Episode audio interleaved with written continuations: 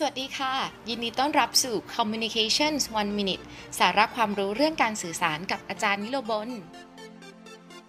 หลาย ๆ คนนะคะคงเคยได้ชมรายการ The Rapper ทางช่อง Workpoint แล้วนะคะ ซึ่งรายการนี้ค่ะได้รับรางวัล Asia Television Award 2018 ครั้งที่ 23 ประเภท Best General Entertainment Program ด้วยค่ะ โดยมีผู้เข้าร่วมจากหลายสาขาอาชีพไม่ว่าจะเป็นนักเรียนนักศึกษา นักดนตรีคลาสสิกหรือพนักงานเอกชน จึงถือได้ว่ารายการนี้เป็น culture melting pot ในการหลอมรวมพลังของ hip hop culture ในประเทศไทยเลยก็ว่าได้ค่ะ